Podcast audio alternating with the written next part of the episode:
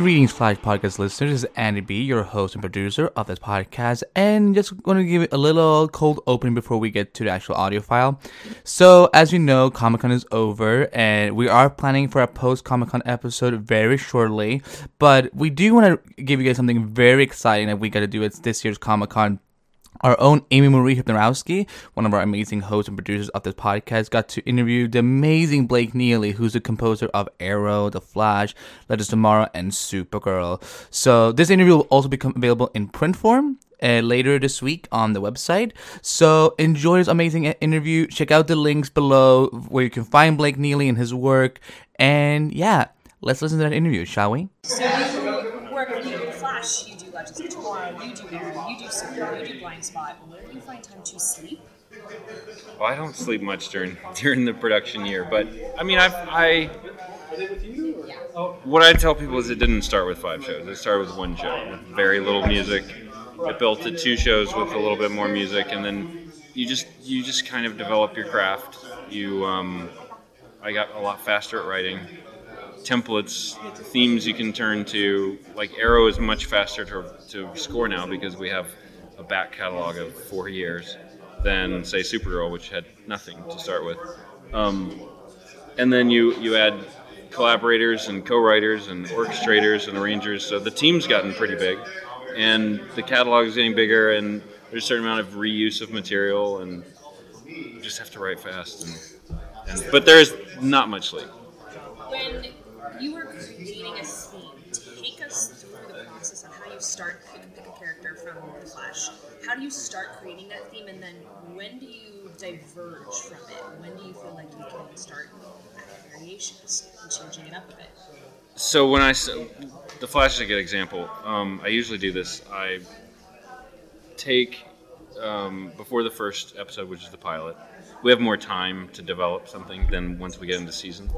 So I usually close myself off for a couple of weeks and just surround myself with iconic images. At that point, we didn't have anything filmed, so it's just comic book and graphic artists images of the Flash and jet planes and just things that were inspiring speed. And just wrote like what what do I hear? What kind of sounds do I hear? What kind of instruments evoke that image? And then I write I write like a long 10 minute suite of themes and ideas and sounds. And then by that time, I have like some of the first images that are being the picture that's being filmed and edited together. And then you kind of hold your breath and go, is it going to work when I put it against it? Is it going to sort of glue together and feel like it's the right theme for that character? And um, and that was that's what happened with Flash. And then I think I think you have to really kind of hammer home the theme for a while until it's almost an undeniable theme for that character. And then you can diverge and it, let it evolve. And, and then bring it back and restate it how it was, and then evolve it because the character is evolving, so the theme should evolve. Now, when you're creating a relationship theme, or uh, our fans on Twitter Oh, the Olicity thing? Oh, no. the West Allen. Oh, yeah, yeah. So when you're creating Yeah. that, how do you blend their two together, or do you create a separate theme?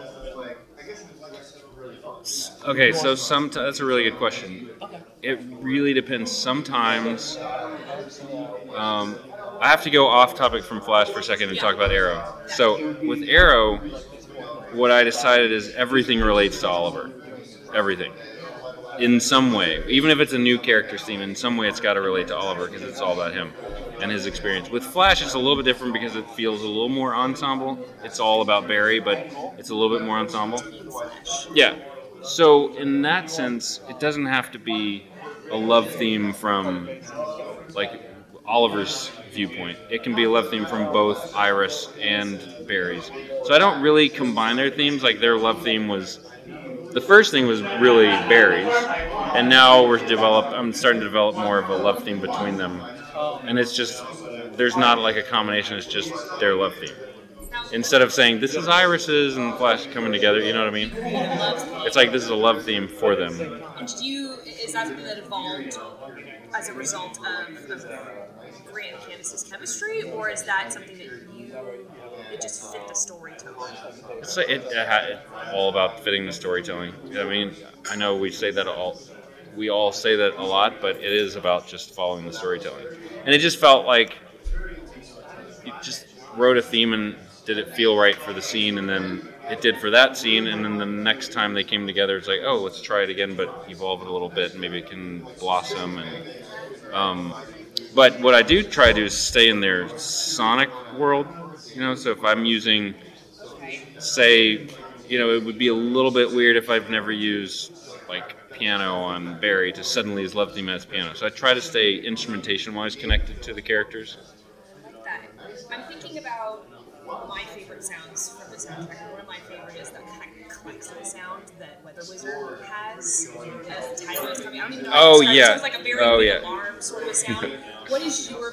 What's been one of your favorite sounds to create, or, or like a fill-in theme, or Earth Two? One of those extraneous elements that was different, kind of out of the mold that you got to explore, especially maybe in season. Well, actually, my the one of the favorite times I had this year on on Flash, it only lasted one episode, and then he went to Legends of Tomorrow, and that was Vandal Savage.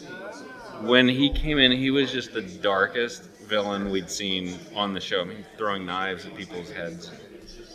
And I knew he was going to go to Legends, so it was. I got to spend a lot of time with a villain theme because sometimes villains come and go, and it's like they're they come in, they're dead by the end of the episode. So you don't really want to develop something that that's going to be dead at the end of the episode.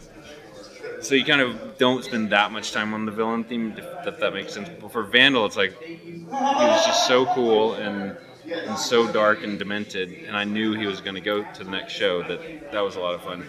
And then in the exact same episode, Hawkgirl makes her appearance, and then she's going to Legends, and it's like, wow, this one episode I've got, you know, got to be on my game because these things have to be established and go with them.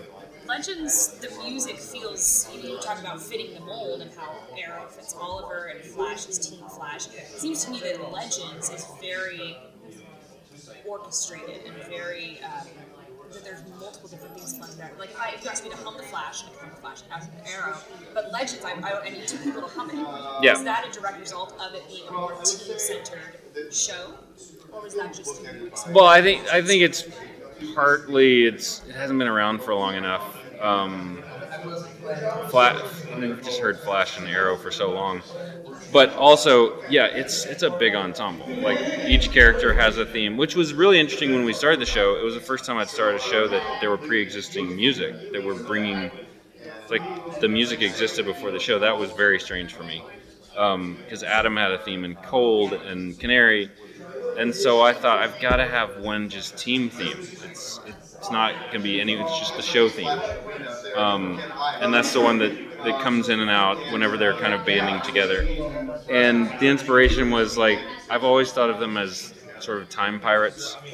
They're just on this ship and they're they're ruining. I mean, they're basically ruining time. So they're ruining the world. They keep screwing it up. They're trying to save it, but they keep making mistakes.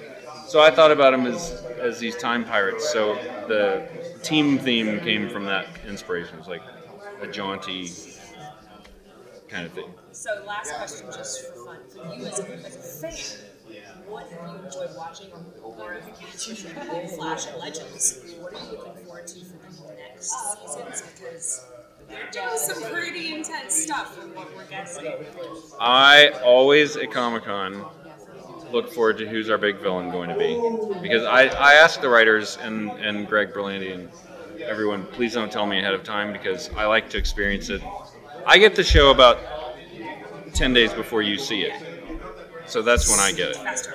So it's a fast turnover. So I get about 10 days before, and I like to score it from the audience per- perspective and not give away things. So I tell them, don't tell me anything. But, but so I'm just as excited for Saturday night to hear like who's going to be the big villain on the Arrow and who's going to be the big, you know, what's Flashpoint going to be about in Flash. Um, but what I'm terrified of but excited about is the four-way crossover. Yeah, I was gonna ask, how are you gonna do that? I mean, it's not it's not any more work. It's the same amount of music to write, but I honestly don't know how they're going to keep it straight. The writers themselves keep it straight, and then musically, it's all got to make sense too. I mean, some people don't think, but I really think through the mythology of, oh, this theme was used here and this theme was used here. So all that's got to make sense, and it's just going to be You mentioned the Huge. panel that you used uh, for, for the Supergirl Flash crossover. Since Supergirl, you, you started with our Supergirl theme, only Flash. Right. Do you kind of keep that same? probably keep that same. like. But then again, if they present it as these four episodes sort of exist in not in one person's world, Yeah. it's like just one sort of like four part movie, then it's a whole different thing. So You get like an Earth One, Earth Two, Earth Three theme, like individual themes for each yeah, it's it's I mean nuts. Big Crisis, Flashpoint. And then you know with Flashpoint, there's well, Wally West. There's a possibility we're gonna have another Flash. We already had Jay Garrick. We have Barry. It's like We've got two Jay Garricks. two Jay Garrick. There's a lot to keep track of. Yeah. Well, thank you. But see, for this reason, I was very glad they didn't tell me who Zoom was when we started last season because I would have given it away. I would have inevitably given it away. Someone had asked that on Twitter. I completely forgot. They'd asked if you know, so you didn't know. No idea. So do you? Do you so you said you, it sounds like you kind of prefer not to because you would have. Yeah, I would have. I would have probably, in, inadvertently, I wouldn't try to mislead the audience, but it's like, oh, to be truthful, I need to Im, embed Jay Garrick's theme in Zoom's theme. So did you know? But I didn't know. Wells was Reverse Flash. Mm-mm. Ah. Mm-mm. But I, I had kind of guessed it because it. Start hinting, or was that just you? Well, we hinted in the pilot Yeah. in Reverse's Flash's theme was in the scene where he kills his mother.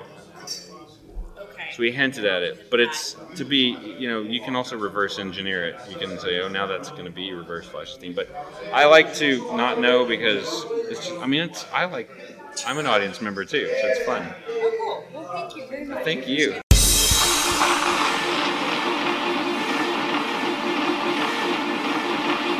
Appreciate it.